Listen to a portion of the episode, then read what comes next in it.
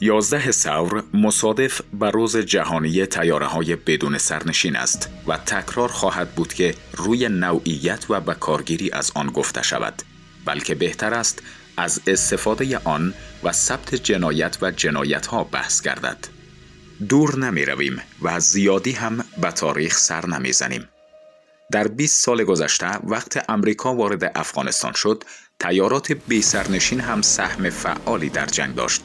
و افغانها خاطرات تلخی از این وسیله دارند.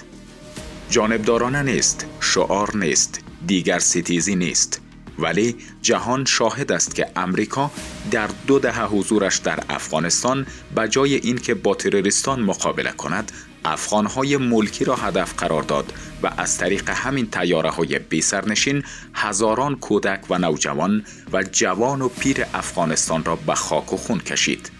این حملات صدها بار تکرار شد و تراژیدی های خونینی رقم خورد. در آخرین مورد و در آستانه فرار از افغانستان امریکا اما خنجر دیگری بر پشت افغان ها زد و از طریق تیاره بی سرنشین به نام حمله به داعش خانواده را قتل عام نمود و سپس معذرت خواهی کرد. اما صحبت یکی از بازماندگان این جنایت قلبها را داغدار می کند که گفت ما ده عضو خانواده خود را از دست دادیم. اگر امریکا همه جهان را به ما بدهد دختر پسران ما برادر من و فرزندان وی دوباره بر نخواهند گشت. خاطرات افغانها از تیاره های بیسرنشین فقط جنایت و کشتار است. صحنه که همین ابزارهای مرگ خون هزاران هموطن و خانوادهشان را پیش چشمشان ریخته و دیگر چیزی ندیدند. تیاره های بیسرنشین تنها و تنها برای افغانها نقش قاتل را بازی کرده.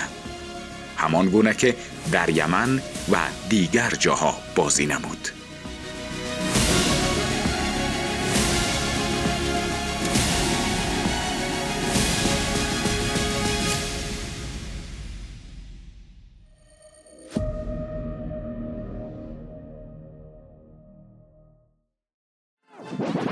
رادیو آرا.